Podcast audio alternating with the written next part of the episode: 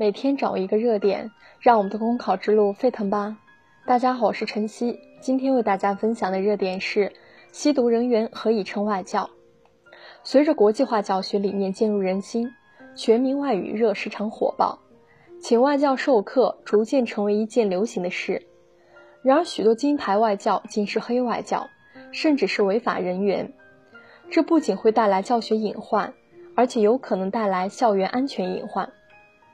我们不禁要问：我们身边为什么会有这样的黑外教？一个不容乐观的事实是，除了高等院校对外籍教师准入严格外，幼儿园、中小学校以及各类培训机构普遍缺乏严格把关，特别是对于资质条件不合格，还有专门包装黑外教的中介机构。此种现象背后，固然有对洋人的盲目迷信、供不应求的市场影响、准入放水、管理宽松，亦是不能忽视的重要原因。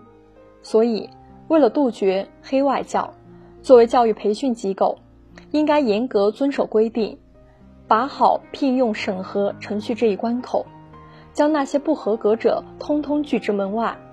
监管部门必须负起责任，加强对教育机构的宣传。外教资质的审核和监管，一旦发现黑外教，不仅要追责个人，更要对教育培训机构作出处罚。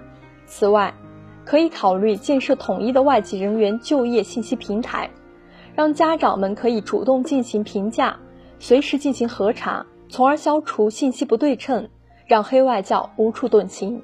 好了，以上就是今天的热点分享，感谢大家的收听。想获得文字版内容，请关注公众号“公考提分营”。我们明天再见。